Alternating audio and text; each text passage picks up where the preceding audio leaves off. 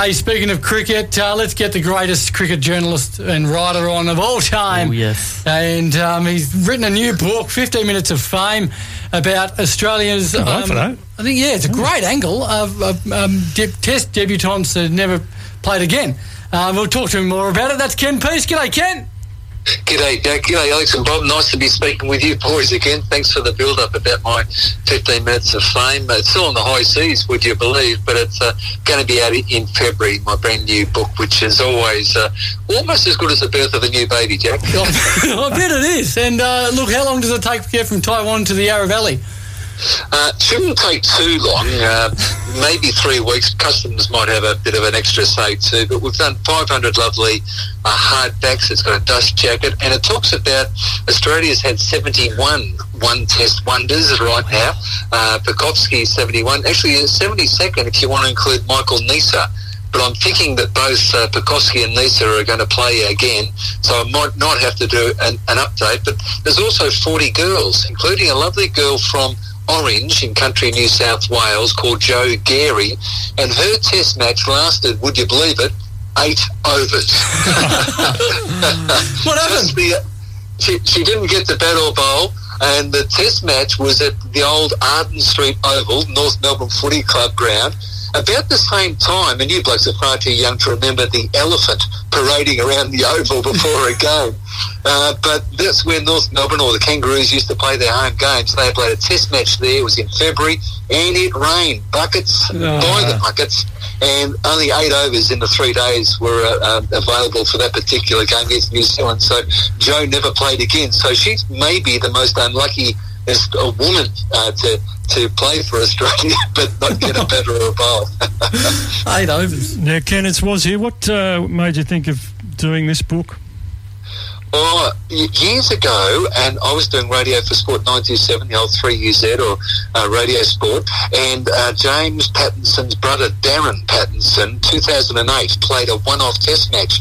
He was over, uh, he's, he's British-born, and he ended up playing a one-off test match for England. He was playing over there just for the fun. Uh, took his family, two young kids, playing with Nottinghamshire, and England were desperate, and he'd been doing pretty well but he played for Victoria like uh, six games and Nottinghamshire six games, and they pulled him into uh, a test match at uh, at Leeds at, Headingley.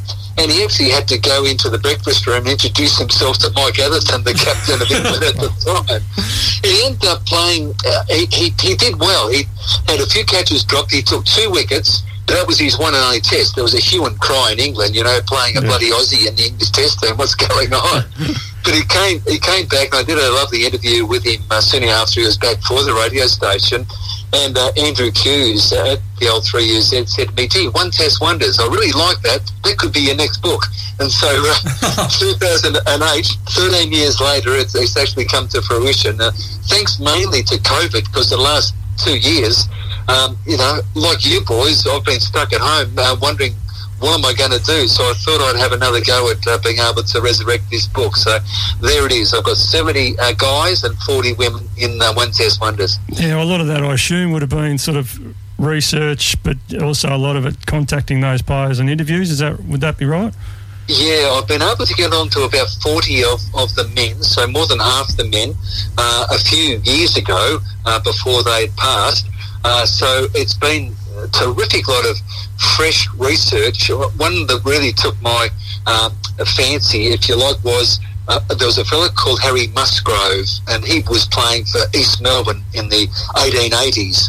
And around this time, there was a, a players' strike on, and Harry was in Ballarat. In uh, Monday to Friday, he worked as a theatrical entrepreneur, and they had a they had a new show going in Ballarat at the local uh, cultural centre, which was opening, and his mate Jack Worrall, who was famous in footy and cricket at the time, said to him, "Oh, England are, are here, as you know, they've got a two-day game against the Ballarat 22. Would you like to fill up some numbers for us?" And Harry said, "Yeah." And so he was just playing East Melbourne club cricket. He made the century of his life. He played out of his skin against the Poms, scored 100, And in the very same week, the captain of Australia pulled his entire team out. A players' strike, huge furore at the time. And the selector at South Melbourne, uh, Mr. Major, was chosen to select 11 new ones. He said, oh, this uh, this fellow Musgrove must be all right. He just made 100 for Ballarat. and they picked him in the test match. He only made three and four, mind you. But that was his 15 minutes of fame. He played in a bloody test match, and uh, he was one of five newcomers, one test wonders, to play uh, in that game for the one and, and only time. So that really took my uh, took my fancy. That one. I just I just did a segment just before uh, was the housemates. Uh, history lesson, and maybe I should be coming to you to get uh, my next sort of oh, next question. History. That's, That's yeah, great. Incredible. Great look back was so it, so it, it's really fun like interviewing these guys because everyone's got a, a story to tell like Jeff Moss uh, who played in the late 70s Groucho one test wonder.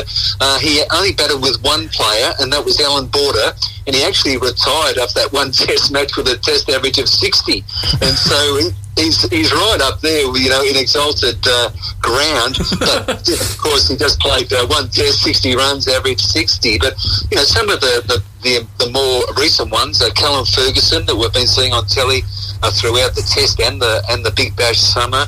Uh, Joe Mennie, of course, Chadd Sayers is the very latest. He played um, four or five years ago in Cape Town in the famous or infamous Test match that Tim Paine captained for the first time. Uh, the the Australians uh, after the David Warner and Steve scandal over the. Um, over the uh, paper, uh, the sandpaper being used to shine up the, the ball. So it's been a, a, a heap of fun. Um, like I've done biographies and all sorts of books over the years. And this one's certainly taken me more time than most. But um, when you can find, you know, the secret of anything is to try and find out, as a writer, find out fresh information. And I've been able to do that in almost every case. So uh, I think it'll do really well. People, when they um, when they're looking for their next gift, cricketbooks.com.au, it'll come up on the home page. Uh, my new book. Absolutely, no, should be a great read. Ken, it's uh, Alex here, mate. Um, I just wanted to pick your brain a little bit on the, the current Ashes series. Obviously, we've still got a fantastic summer still to close out in a couple of days, but there was one man who sort of stood out to me in the fourth test in Cam Green. Um, we were, I think there was a bit of discussion, umming and ahhing before we were looking to declare about uh, whether he could keep building runs and keep building his confidence. Obviously, ended up going out on 70 odd. But how did you see that? Is it is it worth leaving a guy out there when you've got a declaration going just to get a bit of confidence in him, especially someone like Cam who is such a big hitter and when he gets going, he, he can really smack him around the field. So, how do you sort of see that? It was great to see him play his shots. Uh, uh, was um, certainly he is a very very he, he's much better than just a, a clean hitter. Um, like he's got a highest first class score of 250 plus early last summer, so he can really bat. But if anything, um, it's been a big occasion for him. He's not yet comfortable, I don't think, as a as a Test match batsman. But I tell you what, his bowling is really coming on, and people are, are saying that it's so impressive that uh, they should play two spinners and just um, two two quicks plus Green. But right now, like he's still very young his body is developing, and I'd rather just have him in eight or ten overs uh, bursts, if you like, over a couple of spells, and have him as that fourth bowler, a little bit like the role that Stokes plays for England. So it could be that the leg spinner Swepson has to stand out for now, but he's just so promising. He is going to be, I think, a genuine number five uh, batsman down the line for the Australians. Just has to be able to spend some more time out in the middle. But as you say, when he hits them, they stay hit, don't they? I do. What do you What do you make of Test cricket at the moment, especially like overseas? We saw, I think it was Bangladesh having a win against New Zealand, and then obviously the, the next time they played, the scores are probably righted. But what are you making of Test cricket at the moment? Well, we need we need a stronger West Indies. We need a stronger England. Uh, we need South Africa to be able to um, stop playing all the white ball stuff, as much of it, and and really stand up again and, and be able to produce the, some of the stars like you know, AB de Villiers and Amla and uh, Graeme Smith, some of those real stars of the game from yesteryear, you know, five, ten years ago. At the moment, it's a little bit one-sided, isn't it? Like New Zealand, even when they come to Australia, as they've shown in recent times, you know, they've been beaten up by Australia in our conditions, whereas uh, everywhere else they've played, they've been sensational. So Test cricket's much better when you've got four or five really competitive countries vying for that World Test Championship. Um, England have been really hugely disappointing. Um, uh, like as a young kid, we had great batsmen visiting uh, Dexter and Barrington and Edrich, and very, very famous names. And if you happen to lose two for 20, these guys invariably would bat through a session, then another, because that was just the way Test cricket was played. It was much slower, um, but you know, other than Root, who's been a champion, and Creepy Crawley, as we like to, to, to say, and, and, Wood, the fast bowler, Bairstow in this last Test match, he's always had a lot of guts, Bairstow you know the rest of them you can might as well put them out into a into a Bass Strait in a wooden boat without a without an oar because uh, you know they've been really ordinary. Um, yeah, Anderson has had his moments, especially uh, in in Melbourne, but um, you know same as Broad, but they haven't been consistent. Whereas the Australians, you know, they've stood up everywhere. George Bailey has been hailed as a genius as a selector because Richardson comes in, gets a fiver. Boland comes in, gets 14 wickets in two test matches. Khawaja comes in, gets twin centuries. So everything George, the selector, has touched has turned to gold. But it just goes to show you, I don't think we should get too carried away because the opposition right now, they're pretty ordinary. Yeah, what have you made of Scott there, uh, Ken? I mean, yeah, I know you've written a book about 15 minutes of fame for the guys who played only the one test, but is that the best first test you've probably seen? Oh, the barrel, he, he's amazing. And, and what a story he is because uh, Frankston, the Peninsula, it's my club. I'm a life member. Scotty is, has been club captain for 10 years there. But as a 17, 18 year old, when he first went down, and I'm not kidding, he was 18 stone, bordering on 19 stone. and he, he won the check. He, he was huge, known as the Barrel. We still call him Barrel. And uh, uh, and literally, Nick Jewell, who was uh, uh, the captain coach at the time, said to him, "Well, you're going to keep on playing seconds until you lose a weight, a heap of weight."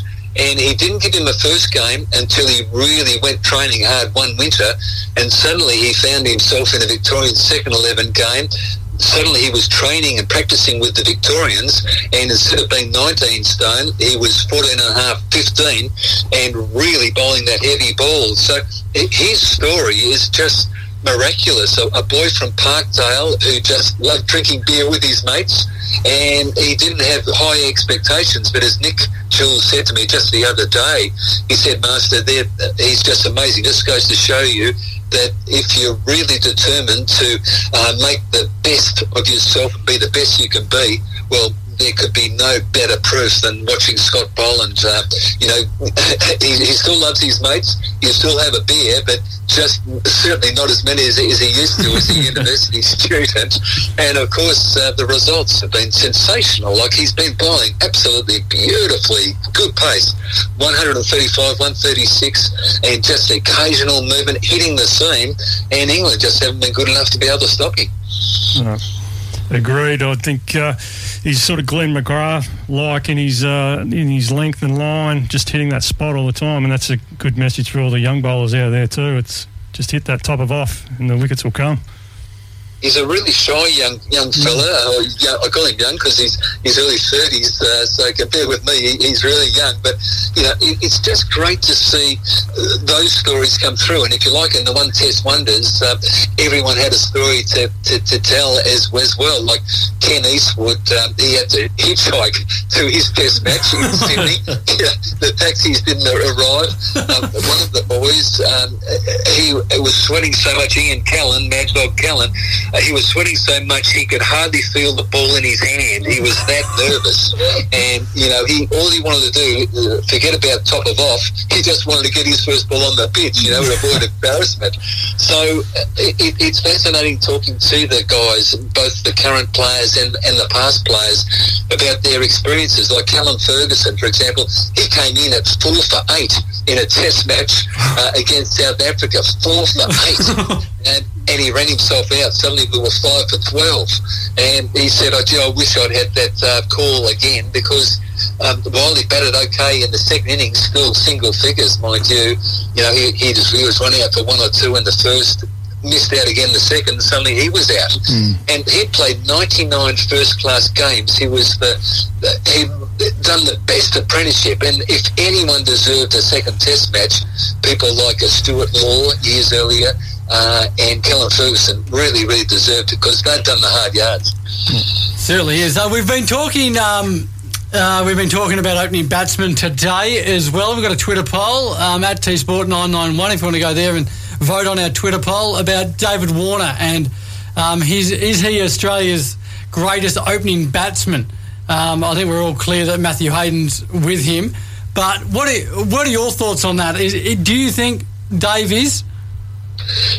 Well, he's certainly been as an opener. He's been the greatest entertainer. Hayden's got forty centuries, I think, at, at all at all levels for Australia. Some amazing figure. Um, you've got Lawry uh, going back when I was a boy, and before then Ponsford and Woodfull and Victor Trumper, who was with Bradman, you know, the most famous early uh, big name cricketer in, in Australia. Matty Hayden, gee whiz, six uh, test centuries, I think, in seven or eight Boxing Day test matches. It's uh, pretty hard to be able to follow. Warner's 35 now, and he's done remarkably well. Remarkably well as a 2020 slogger, uh, a white ball specialist to be able to first. And he actually played for Australia before he got a, a red ball game for New South Wales. So it's an incredible story himself. So it's just great to see him come through. He's not in the top five, but I think he's in the top six. Put it that way. Right. Okay. Statistics, thoughts on that? statistically, he's um, you know he's averaged 48. There's not too many that made over seven and a half thousand runs averaging that amount. Doesn't does that come into it, or is it more the for you the, the whole package? I, yeah, I, I think the whole package, but he, he's been a, a terrific entertainment, and and you know he's got a, a triple century like like a Matthew Hayden. So you know he, he hasn't done too much wrong. Um, I suppose in conditions that favoured England last time, 2019, he made 95 runs in 10 digs, didn't he? Averaged nine, I think, and uh, Broad got him out six times out of nine or 10. So you know. In Australia, he's been a flat track bully. He's averaged 59 60. Overseas, he's averaged 32 33. I think to be able to get the title of number one opening batsman of all time, you've got to do it at all venues. I just don't, I think others are ahead of him. So it's, I'm looking at the overall big picture right now. That's why we Yeah, asked. That's why we Yeah. asked Ken. We that that. is great. Us amateurs. Us amateurs. Hey, Ken, mate, we'll leave it there. Um, it's been great to chat and get your thoughts on your new book. Cannot wait to get it. I'm sure uh, we don't need to pay for it up here in the Yarra Valley, but uh, it's good. I'm looking forward to reading it. Good on you. Thanks a lot, Jack. And people can go to the website cricketbooks.com.au and pre-order. Always a pleasure talking to you, Jack and Alex and Wise. Take care, boys. Thanks, problem. mate. Cheers, Ken. Here we go. Ken, Piesse.